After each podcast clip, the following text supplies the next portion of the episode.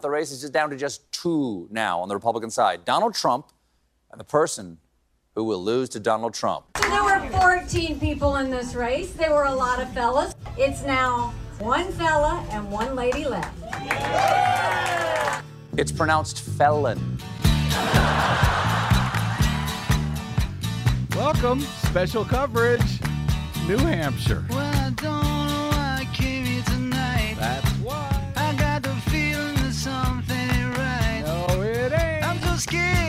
case I fall off my chair. And I'm wondering how I'll get down the stairs. Clowns to the left of me, jokers to the right. Here I am, stuck in the middle with you. I am. From Pacifica Radio in Los Angeles, this is the BradCast that's heard on KPFK 90.7 FM in LA, also in California in Red Bluff and Redding on KFOI and Round Mountains KKRN. Up in Oregon on the Central Coast on KYAQ, Cottage Grove's Queso, Eugene's KEPW.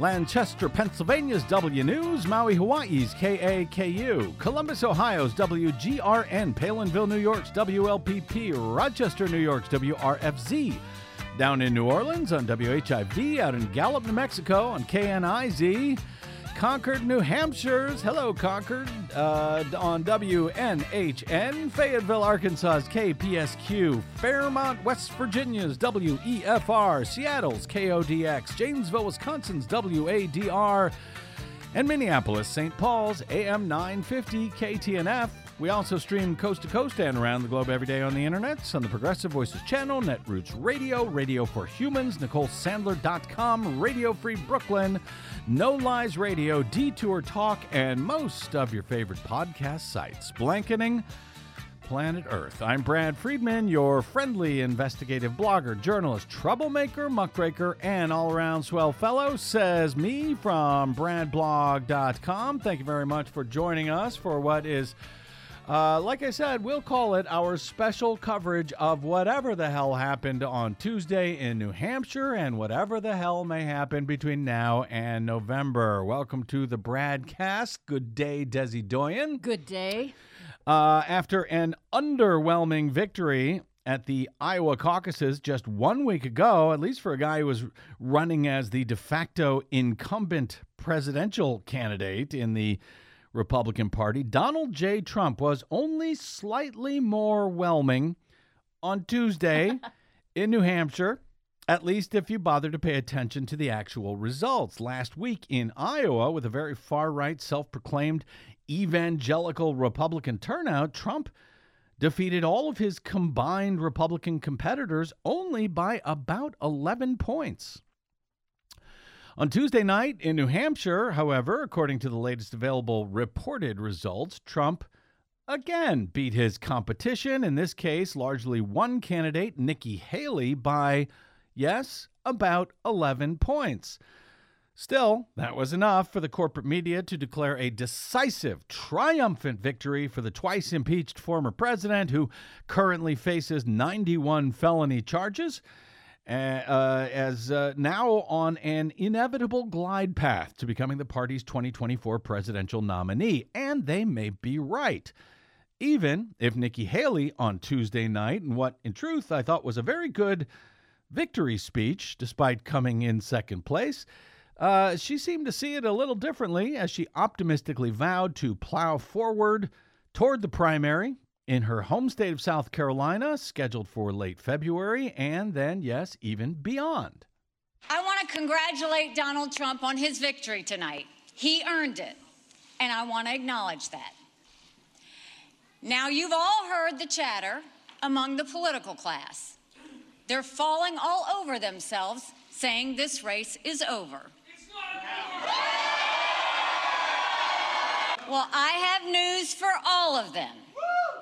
New Hampshire is first in the nation. It is not the last in the nation. This race is far from over. There are dozens of states left to go. And the next one is my sweet state of South Carolina.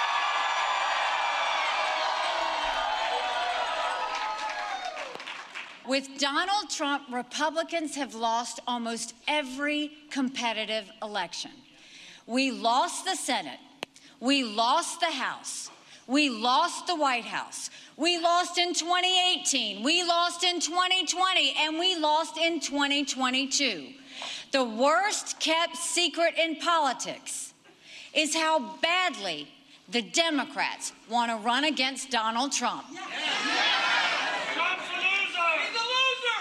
A Trump nomination is a Biden win and a Kamala Harris presidency.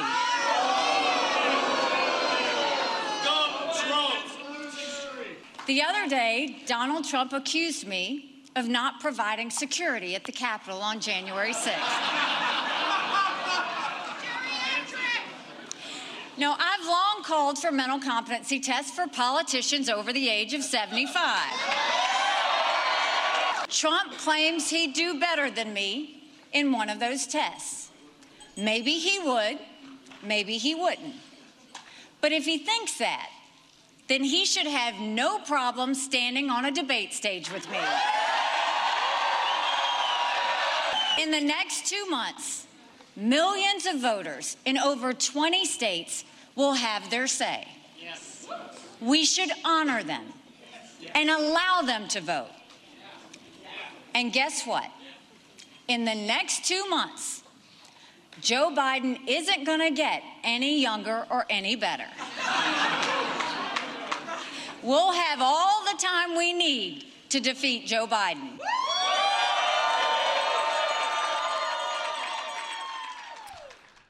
None of that, however, appears to have made the former president any too happy.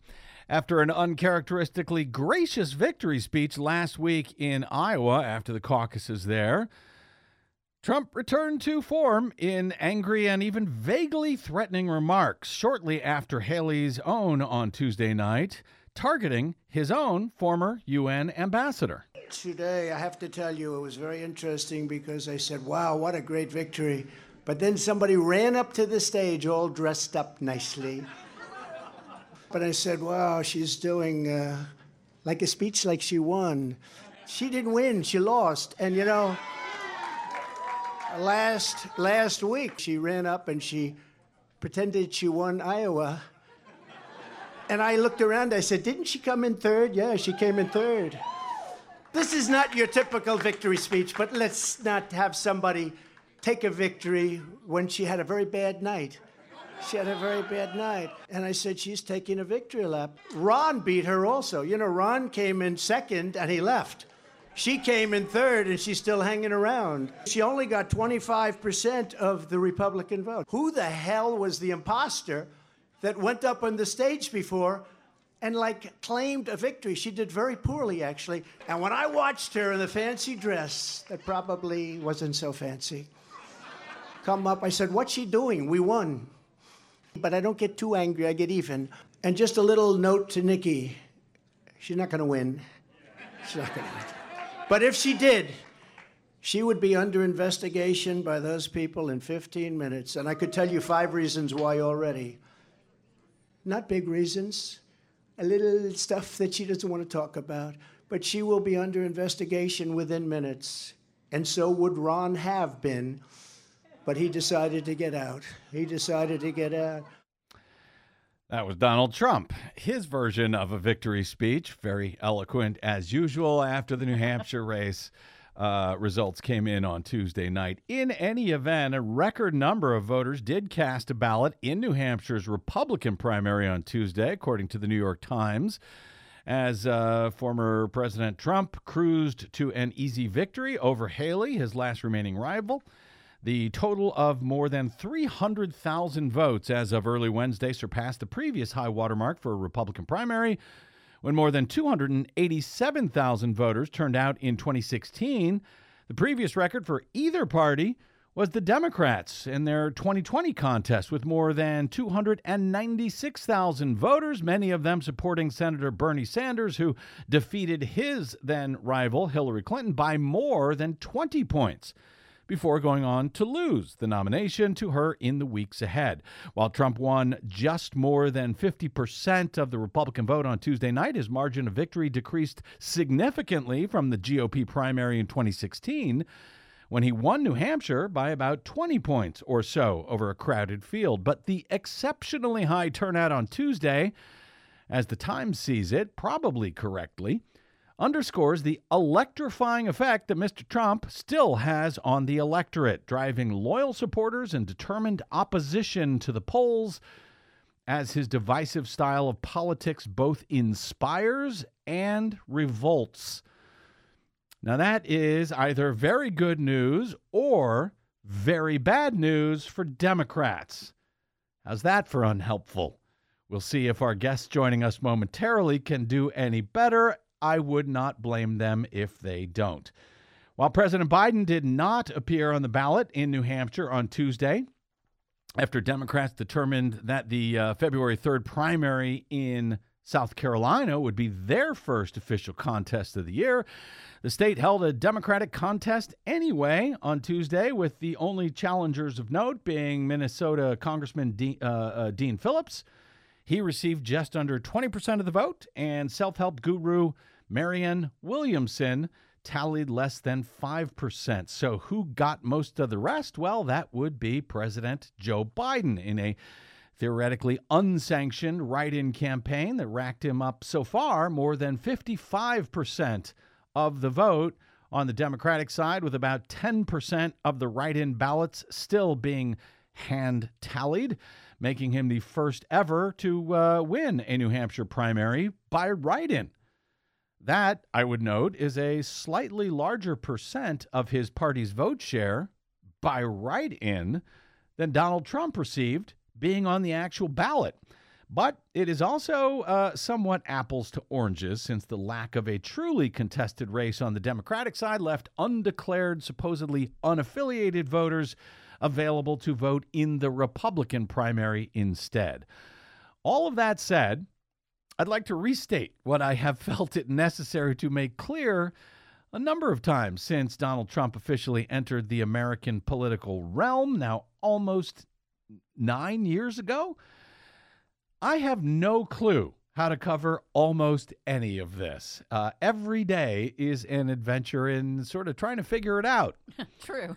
Allow me to associate myself today with uh, TPM's David Kurtz, who noted similar this morning when he wrote While last night's coverage of New Hampshire reinforced that political journalism is not up to the task of covering the 2024 election, I should confess that I have no real idea how to cover a presidential campaign where the presumptive major party nominee is a former president who auto cooed faces criminal indictments in four jurisdictions, promises to abuse the powers of the office he seeks to exact retribution against his perceived enemies, has no real policy interests or platform, and is bent on strongman rule if reelected. This, he notes, is uncharted territory. And the usual campaign and election coverage is not suited to navigating it. It fails to appreciate the seriousness of the moment, reinforces and celebrates Trump's worst tendencies, and leaves voters ill informed and under the illusion that this is somehow all normal. He goes on to cite his colleague, Josh Marshall, who, prior to the results of Tuesday's contest in New Hampshire, observed that it was sort of ridiculous to determine uh, how Haley needed to perform in the uh, in the Granite State in order to justify staying in the GOP primary that he believes she can never win. He said, I'd put the number that Haley needs somewhere between 35 and 40 percent. Actually, she got quite a bit more. Uh, and then he added, The truth is, I have no idea by any reasonable calculus. If she can't win in New Hampshire, she can't win anywhere. And really, it doesn't matter, he said. We're talking about how many angels can dance on the head of a pin when there actually is no pin. In other words, he notes Trump will win this no matter what. Joining us now is, uh, well, uh, someone who I don't know if she feels as clueless as I do in all of this, but she has been here, clueless or otherwise, along with me during pretty much all of the key Trump related moments since that afternoon in June of 2015 when he descended the golden escalator to break our nation and our world. Heather Digby Parton is the award winning salon columnist and longtime proprietor of the Hullabaloo blog. Oh, Heather, welcome back to the BradCast. Well, thanks for having me. Glad to be here. We are also honored to uh, be joined yet again by the guy known largely as simply Driftglass, though also as Mr. Electrico on Twitter and by Bill at home, where he has been producing his Professional Left podcast weekly. That is, each week but very strongly for many years now, uh, from where he lovingly describes as flyover country, Illinois. Oh, Mr. Driftglass, welcome back to the BradCast as well. Well, thank you. I'm glad to be back on this exciting day when American history is at a hinge point and blah, blah, blah, blah, blah. Yeah. Uh, and you know, uh, so I, I should note you guys were both scheduled to join us actually earlier this week for coverage uh, of the uh, two scheduled New Hampshire. Two of them were scheduled in New Hampshire uh, debates, uh, primary debates, until Nikki Haley decided, probably wisely, that she would participate in no more debates unless they were with either uh, Donald Trump or Joe Biden. So uh, we we cut you both loose for that planned special coverage. But I got to tell you, in truth. I just can't quit you two. So I'm I'm happy to have found another excuse here today.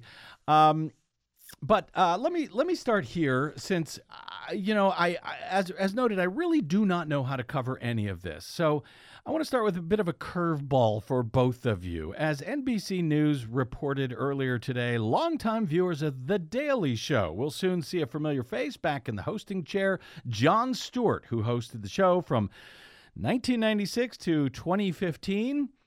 I think it was just about that day you joined us on the show, Heather, as he came down the escalator.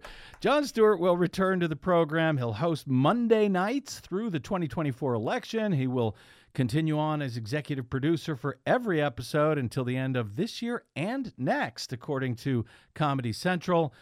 Uh, Chris McCarthy, the president of uh, uh, MTV Entertainment uh, said, uh, In our age of staggering hypocrisy and performative politics, Jon is the perfect person to puncture the empty rhetoric and provide much needed clarity with his brilliant wit. Describing Jon Stewart as the voice of our generation. So let me get both of your thoughts on this. I'll start with uh, Digby, Heather. Um, What's the most important news today regarding the 2024 election? What happened on Tuesday in New Hampshire or the announcement today by Comedy Central? well, from my perspective, it's the announcement from Comedy Central, and I would guess that that's true for a lot of people. And not because it's so, you know, just we've been waiting, you know, on tender hooks for Jon Stewart to reappear, although I'm happy to see that um, it, that's nice. But what is even more important is the fact that even though the New Hampshire primary happened just last night, it really didn't make any difference at all mm. uh, because we have known, I have known since January 22nd, 2021, that Donald Trump would be the nominee for the Republican Party in 2024. Uh, so nothing has changed, and there's been a lot of, you know, churning and Sturm und Drang around this nomin this you know primary race, mm-hmm. but in the end, Trump was always going to win, and and unless something happened to him, uh, which it has not uh, as yet. So um, there's not a lot of news out of that. So yeah, Jon Stewart, hooray! Good, big news. I'm excited. Actually, I I think it is big news, and not just because oh we all miss Jon Stewart, but you know I've often thought that had Jon Stewart not uh, dropped out in 2015, just as Donald Trump was getting in, that we might have had very different results in truth in 2016. Uh, Driftglass, your thoughts on that? Which is more important, Stewart coming back or what happened in New Hampshire? Well, I, I saw how MSNBC was coping with New Hampshire, which was the Steve Kornacki Explorers Tertiary Crosstab show um, with graphs, many, many graphs and uh-huh. what's going on here and there, which you know it's great for him. This is his thing. That's wonderful. But there's no uh, there's no flavor left in that gum. They can chew it all they want. There's nothing there. I agree with Digby. You know, Donald Trump uh, is the once and future candidate. He was always going to be here. Uh, if something tragic had happened or wonderful, depending on your point of view, if the meteor had struck, then that would not be true. But if he's alive and upright and talking, he was going to be the nominee. So everyone's playing their cards face up. Everyone knows what everyone else is doing. Everyone knows what's going to happen, and it's there's no drama to it at all. And that's all they really have. Jon Stewart, on the other hand, did for all those years the thing that the media wouldn't do. And I'm sure you noticed how frequently they used his clips to tell the story. Mm. He would point his camera at Fox News and say, Can you believe this crap? And he'd point his camera Mhm. at the Republican Party and said, Oh my God, they're all insane. Now, if you're working at a major network, you can't say that because lightning will strike and you know locusts will come. You can't tell the truth. Uh huh. But but his whole shtick was telling the truth with you know with with humor. But he was doing that which the media refused to do, Yeah. which was point a camera at a thing and tell the truth about what was going on. So they used his clips to to one step removed to sanitize themselves from any blowback. I, we didn't say that. Jon Stewart said that, Mhm. and I'm happy to have someone with that kind of voice Mm. back in the mix because it's really, really overdue Yep. to have someone out there who's saying things like that. So I, yeah, I, I, you know, it sort of sounds like a, a joke question, but it really isn't. I mean, I, I, I think we really did. The, the nation really did miss him after 2015, uh, which you know allowed uh, Trump to walk in that door. I don't know if it would have played out the same way had he been there. All right, so let's talk about the thing that you guys don't uh, think doesn't uh, need any talking about at all.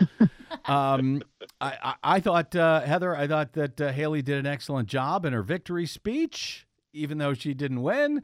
Uh, but I don't really understand it. Uh, what what is her game here? What is she hoping for in staying in, despite losing both of the first two contests and and facing greatly increasing pressure and attacks from those in her own party and even in her home state to get out?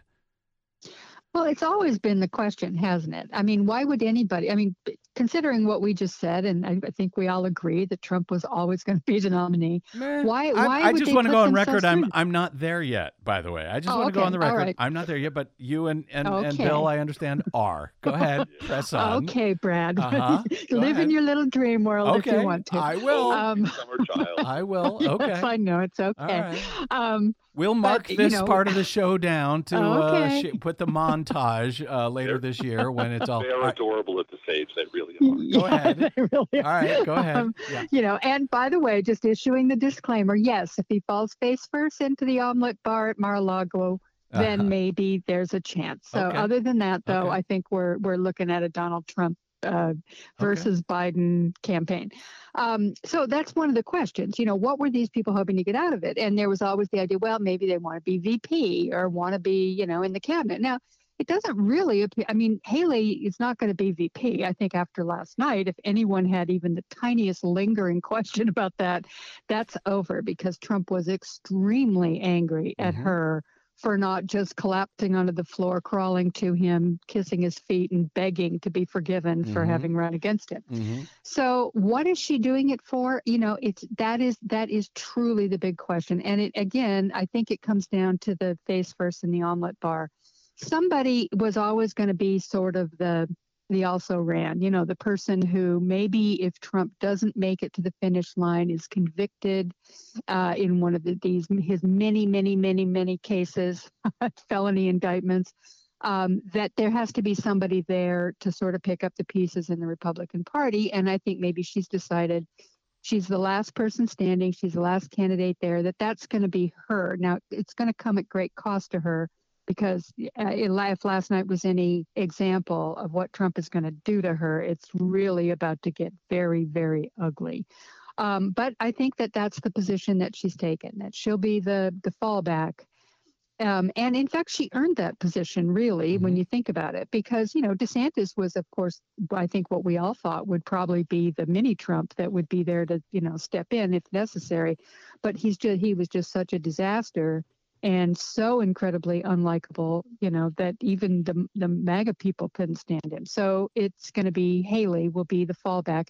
And I think she may just be destroying herself in the process Mm. because at the end of the day, it's going to be Trump.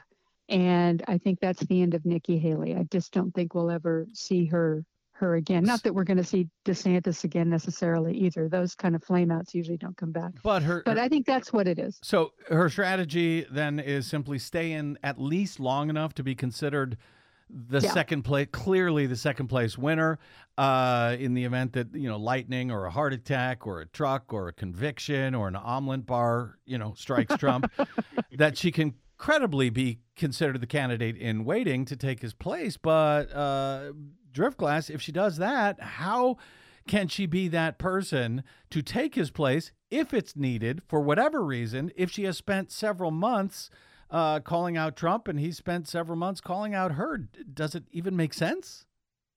No, no, and and I mean she would be a high value convert. You know, there's that there's that bit from uh, Mad Men when uh, uh, when Don Draper shows up at the cigarette meeting when he's not supposed to be there and tells him, well, how much how much more valuable would I be to you if you forced me into your service? You know, that would wouldn't that make a, even for a better story about this whole thing? I and I can see her selling herself to Donald Trump at, Yeah. at a high price. Mm. You know, sure she ups her value. But I think there's, there's an alternate theory that is maybe just mine because I'm crazy. But once upon a time, I believe the never Trump strategy back in 2015 was they're going to become the "We told you so" caucus.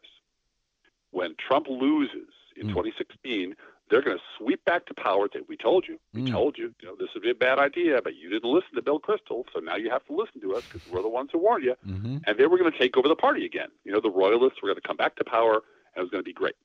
And I think she might be playing the same game, which is when Donald Trump loses in November, she's the one who can credibly say, "I told you, I warned you. He he loses every election. He's a loser."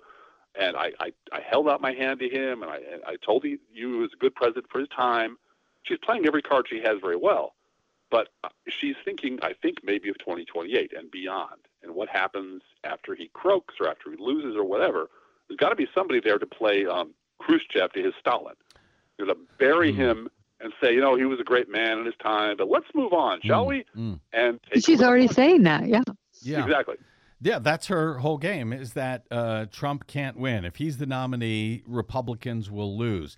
On the other side, uh, uh, Driftglass, during his uh, his actual victory speech, if that's what we want to call it, uh, Trump said, you know, that, that Haley's not able to win, but if she did, I guess meaning uh, not able to win the the primary, but that if she did, she'd be under investigation for what she has done in about 15 minutes, and he could name five different things. Uh, what the hell is he talking about, Bill? Mobster, mobster stuff. You know, real, real shame if uh, if you'd win this thing. You know, that real, real bad stuff might happen. I'm not saying I'd do it, mind you. I'm just saying, you know, terrible things could happen to you, or he's onto some, you know, stuff from the files he stole from the White House, or he's got leaks on her, or whatever. But you know, he's he. Uh, it was Marjorie Taylor Greene who was out there saying that Nikki Haley needs to be eradicated from the Republican Party Mhm. and, and people who stand in her way. This is Ronna McDaniel's this morning, right? She was saying um, Nikki Haley needs to get the hell out of the race. They're, they're all the party um, PowerPoints are telling her get out or things are going to go very, very badly for you. And that's just that's Donald Trump's method. It's get out of my way or I'll destroy you. So uh, let me see if I can find some common ground here, perhaps between all three of us uh, and even Nikki Haley. Uh, the I my it's my belief that you know through whatever circumstances. Uh, that might be required if Nikki Haley actually did become the GOP nominee, that she'd have an easier time defeating Joe Biden than Trump would. That's the case that she's making. I think she's actually right, but am I wrong about that, Heather?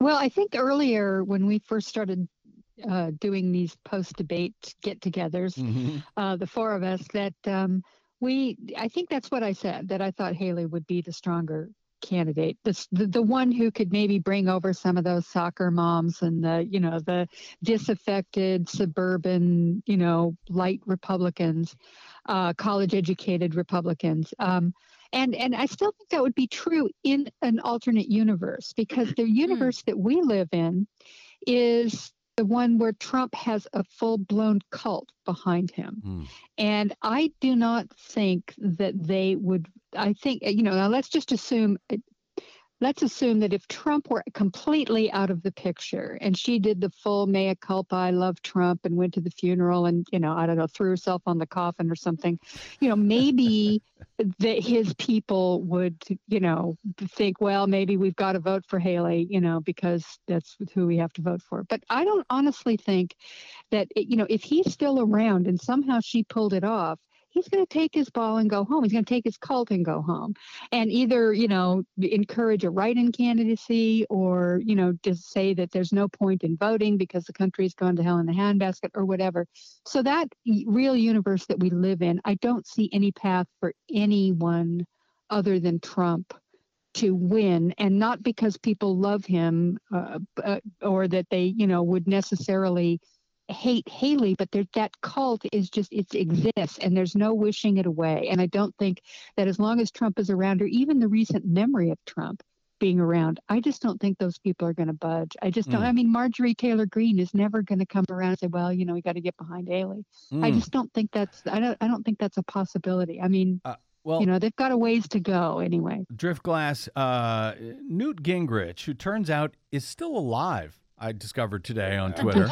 He yeah. uh, he's he, a zombie. He said on uh, uh, on Twitter, he said President Trump got 74 percent among Republicans in New Hampshire yesterday, while Biden voters gave Nikki Haley. It was Biden voters who gave Nikki Haley a false sense of being competitive.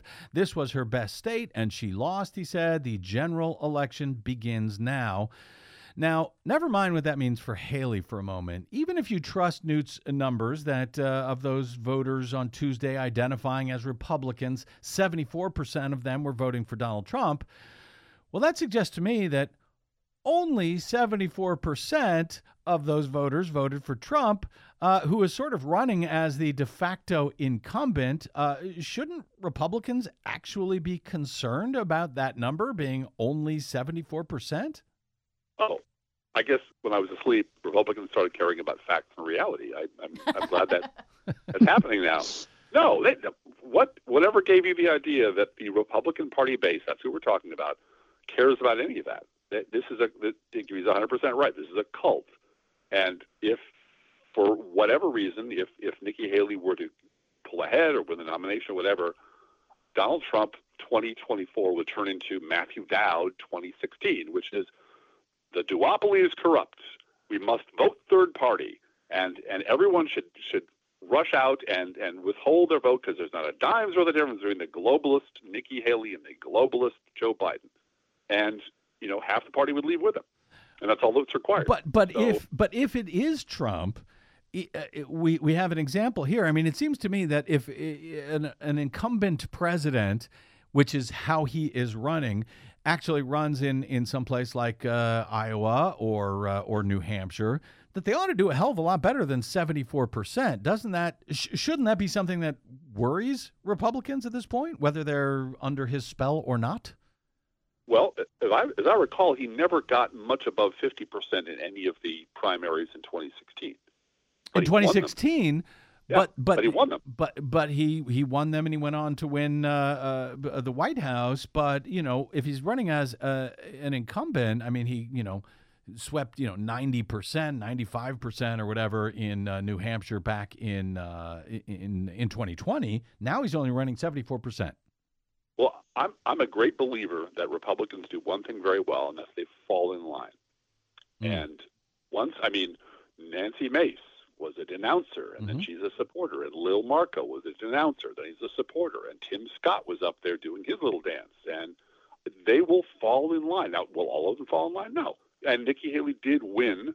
Uh, not, her margin was beefed up by the fact you have independents, which mm-hmm. is kind of a joke in and of itself, and Democrats crossing over to vote for her. Those people will not be there during the general mm-hmm. election.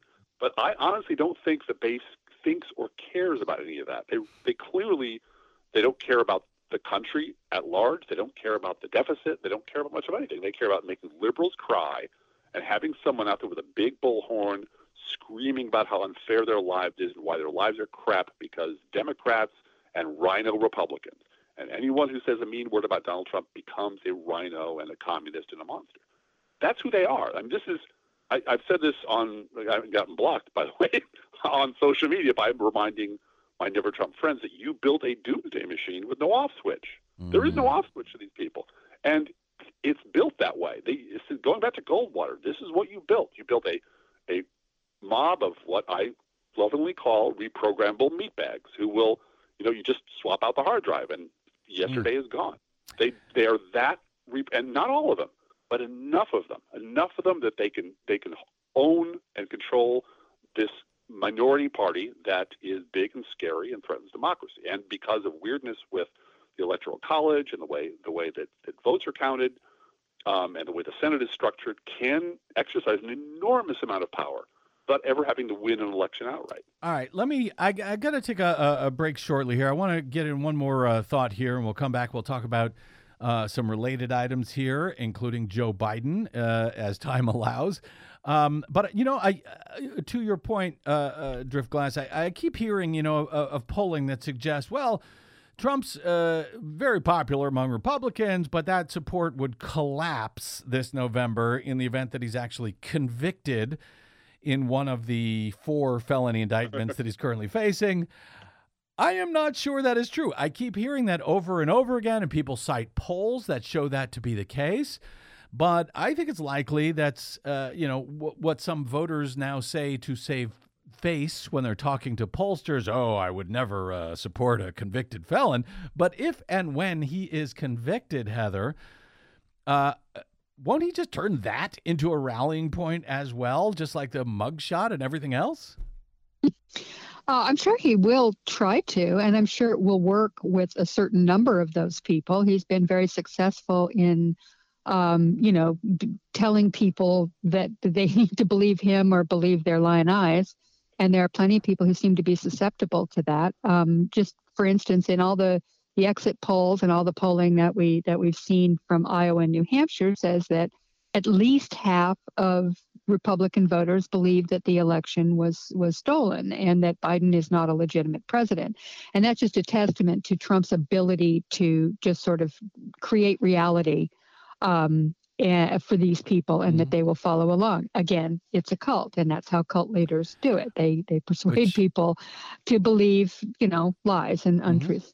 Um, but you know, do I, you know, do I think that that the convictions will end up um, having an effect? I, I actually do. Now, collapse? No, I don't think his support will collapse at all. But there is some evidence, and it really it, it's out there that there are independent, soft Republicans, people that might have, you know, if if he hadn't had these legal problems, um, might have been able to swallow the, um, you know, the the sto- the big lie. Um, but this is this is kind of a you know this is a bridge too far. And you saw people interviewed you know on all Yeah, TV that But those, but those people, it seems like they're already factored in. I mean, uh, well, uh, you know, i i we saw photos of thousands of pages of classified documents that he stole and put into the bathroom at Mar-a-Lago. That seems bad, but unless we'll have to wait until he's actually convicted before we give a damn about it. Until then, we're going to go ahead and vote for him. Well, I mean I that just- goes that goes to the to the idea that Trump has sort of put out, out into the ether that it's all illegitimate, right? I mean, and so I think that maybe there are a few people, and I'm not saying it's a lot, Yeah. but it's a it's a you know could represent a percentage point or two of people who, when there's a jury, you know, there's actual you know human beings there looking at the evidence, Yeah. and a judge in the formal you know courtroom atmosphere that that that there that that might be something that kind of shakes loose in their head and goes you know hmm, maybe maybe he's not so innocent after all If that's the case, they've already got something loose in their head. I got to get to a break here. Uh, Heather, uh, special coverage of uh, whatever the hell happened on Tuesday night in New Hampshire at the primary and whatever the hell is going to happen from here. We'll take a quick break. We'll come back. We'll talk about uh, Joe Biden and more. I'm speaking with uh, Digby, Heather Digby Parton of Salon and uh, Driftglass from Professional Left Podcast. I'm Brad Friedman. You are listening to the BradCast. Don't touch that dial.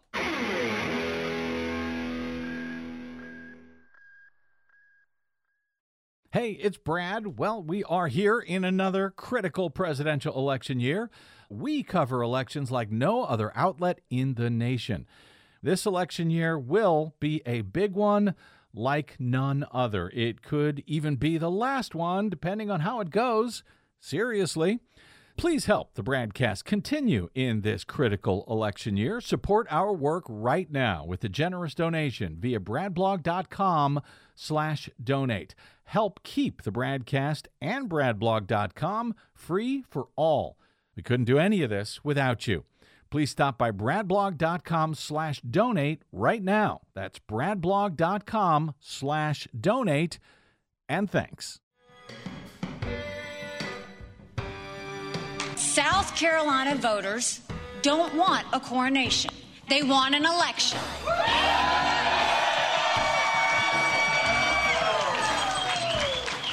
And we're going to give them one. Nikki started to grind.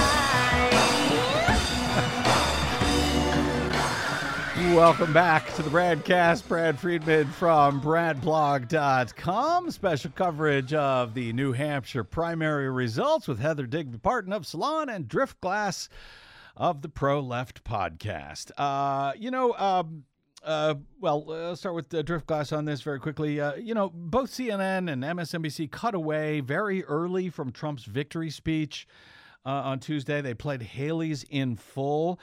I understand why they're doing it because he's just lying, of course, about one thing after another in these uh, things. But uh, ultimately, is that a good idea, or should they allow America to see who this guy is? Well, America doesn't watch CNN or MSNBC. A tiny sliver of America does. And the tiny sliver of America that watches CNN and MSNBC, I think most of them are sick and tired of watching Donald Trump lie and prevaricate and so forth. And probably had enough of that, you know, that podium obsession back in 2016. So uh, I didn't lose any sleep over the fact that he didn't get full and complete coverage, but maybe someone did. So I might be the wrong person to ask. Uh, Well, I like the idea of America knowing that you know he just said, "Hey, uh, they're going to invest uh, investigate this woman," and we got five different things or whatever nonsense he had. I like the idea of America knowing that he actually did that. Uh, in any case, uh, Heather, um, Tuesday night's results showed that the time is coming to sit Shiva for the Republican Party of the Bushes, Cheneys, and Romneys, the New York Times argued. And the donor class that once played an outsized role in shaping the party is now a desperate group of bystanders. I think uh, all of us here spent many years decrying the uh, the so-called corporate donor class that controlled the GOP and arguably at times the DNC for that matter. But you know, if they are on the outs on the Republican side, um, well, do you miss those guys yet, Heather? well, I don't miss them, and I don't think they're really on the outs. I think they'll do whatever is necessary to get what they want. All you had to do, this stuff that happened at Davos just last week with Jamie Dimon going, Trump's not such a bad guy, and we really shouldn't be so mean to his followers, and blah, blah, blah. They come around. They come around, they do what they have to do because they know that Republicans, I don't care if it's MAGA Republicans or Romney Republicans or Cheney Republicans, it doesn't matter. They will all give them what they want. And so I don't think that you're seeing the, them being cast aside in any way. They're just shifting their their focus a little bit and uh, they'll be there no matter what these guys they're they are the zombies of the american political system and they're never going away And they are most definitely committed to making sure any Republican gets into office because that's how they get their tax cuts. Yep. Exactly Yeah, I know. I, w- the uh, New York Times also said that, oh, yeah, Wall Street loathes Donald Trump. no really? please Oh, that's Really? nonsense. Do they? Uh, Driftglass, uh, uh, moving to Joe Biden here, I understand that the White House wanted the Republican race to be over as of Tuesday in New Hampshire. Uh, why? Why is that? Do- doesn't uh, Haley, con- you know, continue to take resources and and frankly fire from Donald Trump as long as she stays in this thing? I mean, it'll drive him crazy. Uh, you know, why wouldn't the White House want that? I, in my opinion, if I were advising them, I would say Nikki's doing you a big favor. She is out there acting as the final speed bump on the way to the general election. But honestly, I think I mean they rolled out Kamala Harris this week. They started talking in big terms about abortion with the 51st anniversary of Roe versus Wade. I think they would like to get on with the general election, and I think they would like to beat Donald Trump with a very big stick. They would like to talk about issues, They would like to talk about insulin. They'd like to talk about democracy, and they'd, like their cannons pointed directly at Donald Trump. As long as he's still scuffling around with Nikki Haley, that delays that timeline. But I don't think they're particularly put out by it. They they just raise money and you know and keep watching Donald Trump lose it in public and give them free campaign commercials. It's it's very strange because um, you know it, it seems that Trump and the Republicans also want to wrap thing wanted to wrap things up after New Hampshire. So if Biden and the Democrats and Trump and the Republicans both want to wrap things up after uh, New Hampshire. Heather, can they can they both uh, Biden and Trump be right about what gives each of them the best advantage? Well, they might be. I mean, they have they do have different reasons for for wanting that. I think Trump wants it because he he really believes in his in in his soul. Well, he doesn't have one, but he believes in his in his. I was going to say heart. No, he doesn't have one of those The either. big black anyway, he hole believes where yeah. his soul should be. the Yes, void where yes. all of those things nor Right. are in a normal person Yes. um, believes strongly that he is going to, you know, totally kick Biden to the curb. Uh, he's completely wrong about that. Um, and in fact, you know, just to go back to something you said earlier, you were talking with Driftglass about earlier. One of the reasons to show Trump right now is because he is deteriorating before our very eyes, and this is act- this is absolutely happening. I mean, I, you know, we've all here watched him a lot over the more than we can ever get back. Uh, all these hours we spent watching Trump, and he is not the same person, and he is very rattled by what's going on, and and he is he's not doing well and uh, some of the stuff that he's saying out there people need to see this because he's unraveling Li- so that's like that thi- you know like- that is Like this? The simplest of problems we can no longer solve. We can't do anything. We are an institute and a powerful death penalty. We will put this on. Something like that? Is that what you're referring to? yes exactly No He's idea what doing- just said. that was total Bush, you know? it was it was gibberish, complete gibberish.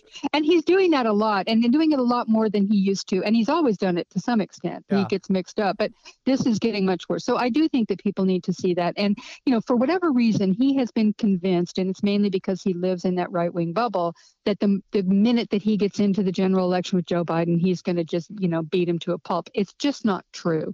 And and you know, Biden is you know he's old, he's stiff, he you know he mumbles around a little bit. He's always done that, by the way. But he's nothing compared to this weirdo that that is emerging, uh, you know, under the, Donald Trump, Hmm. you know, rubric. So I, you know, I think he's wrong, but I think that's why he wants to do it. And it, it, you know, he's got a lot of burdens. I mean, just the legal stuff alone is enough to break a normal person. And um, you know, I don't think he's holding up well at all. So they need to show that. And and nonetheless, I keep trying to talk about Joe Biden, and Trump keeps pulling us back over. So let me He try. pulls us I- back I- He does. Let me uh, try again here. Uh, Driftglass. Uh, the uh, the uh, does Joe Biden and the uh, DNC's decision to make South Carolina the first primary, not New Hampshire. Does that help uh, him, uh, either him or the Democrats this year? You know, Biden won New Hampshire in 2020. Hillary won it in 2016, the in the general election. Uh, in both cases, it was you know very close. Um, and uh, the folks in New Hampshire take their first in the nation primary status very seriously there. So, was that a good idea to sort of, um, you know, strong arm New Hampshire out of the way? What's what's the upside there for Joe Biden? Well, the upside is that New Hampshire and Iowa don't look at all like the Democratic Party. They Mhm. look they're tiny, they're white, they're Mhm. they lean the wrong way, and that Joe Biden got the, the the rocket fuel he needed from South Carolina. So, you know, I my preference is they'd start in Illinois. Illinois looks a lot like the country. We got big Mm. cities, we got farms, all sorts of things. But yeah, I, the whole idea that that these tiny, very white states dominated the uh, uh, dominate the selection process of the choke points.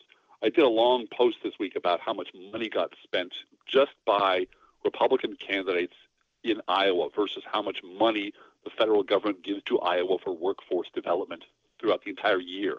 And it's six times the amount. It's, it's insane that that amount of money. But that's real money going into the economy. That's kind of what they miss. They, they, I mean, what else do they have going for them? They, they have proximity to Boston and they have maple syrup, and that's all they've got. So You're you're not running anytime soon, I'm guessing, uh, Drifty.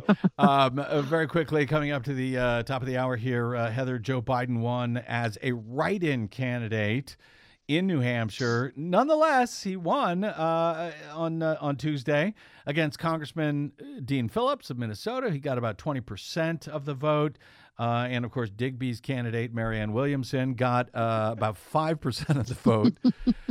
How long, uh, uh, Heather, does does Dean Phillips remain in this race? If his argument is that American Democrats need or want another choice other than Biden, and he could not even win a race against Joe Biden that Joe Biden was not even in, is he going to be around for a while at this point?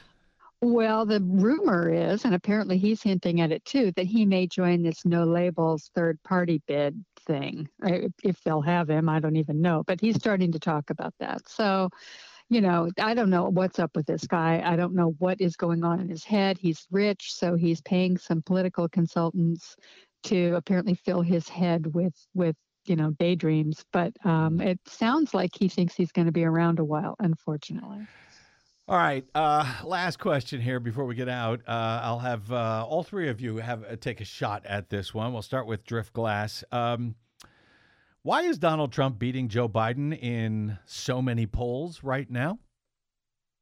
Uh, because a whole lot of people are not convinced, according to polls and focus groups, and it's shocking me. I'm sure it's shocking to you. Is a whole bunch of undecided voters do not believe that Donald Trump is running for president or that he will be the nominee. They just can't believe it. There's, no, no, it can't possibly be true. There, it will be someone else, and then someone else is not going to be old.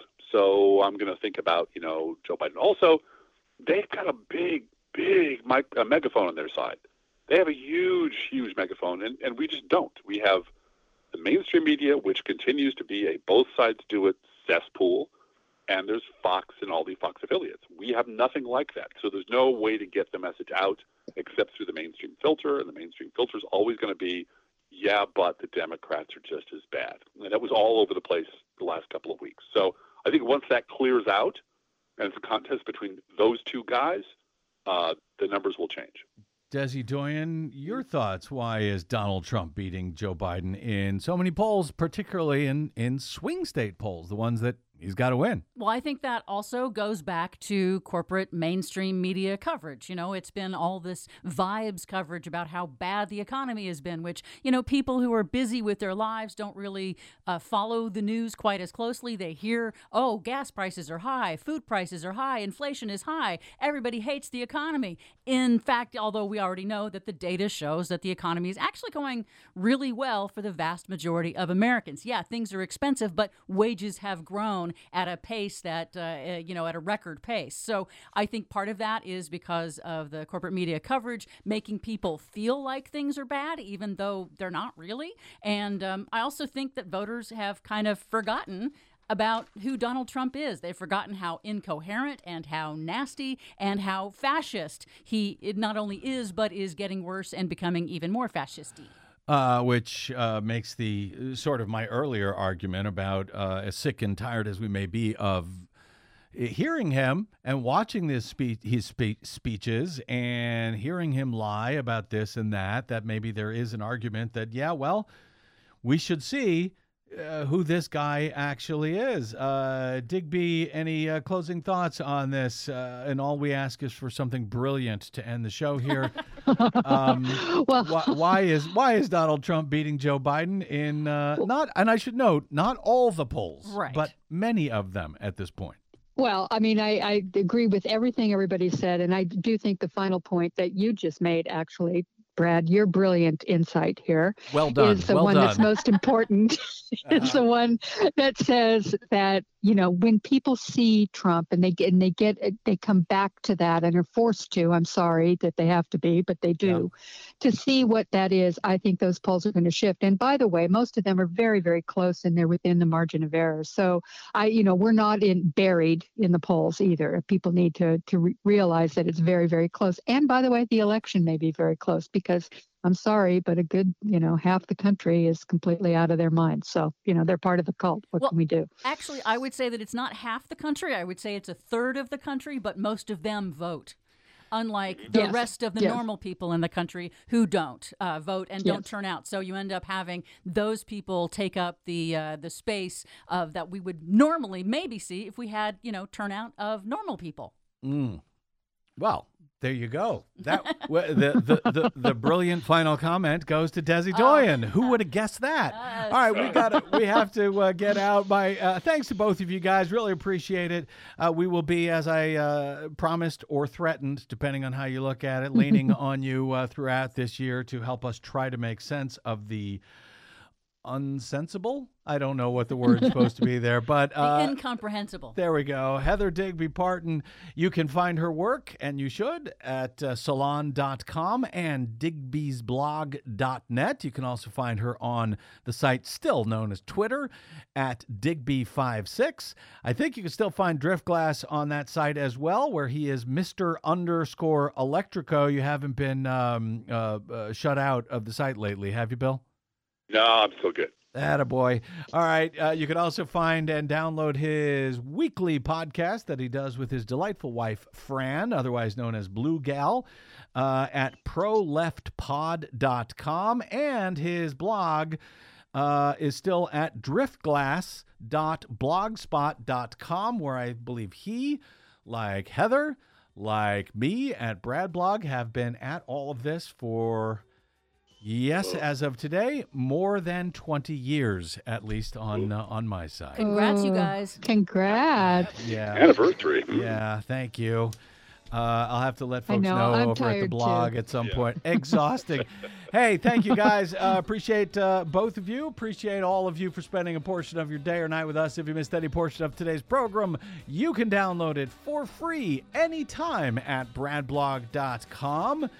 That is made possible by those of you who, for the past 20 years, have helped us stay on the blog and your public airwaves by hitting one of those donate buttons or going straight to bradblog.com slash donate. Drop me email if you like. I am bradcast at bradblog.com. Always good to hear from you. And you can find me on the Facebook's Mastodons and site still known as Twitter at the Brad Blog. We will see you there until we see you here. I'm Brad Friedman. Good luck, world.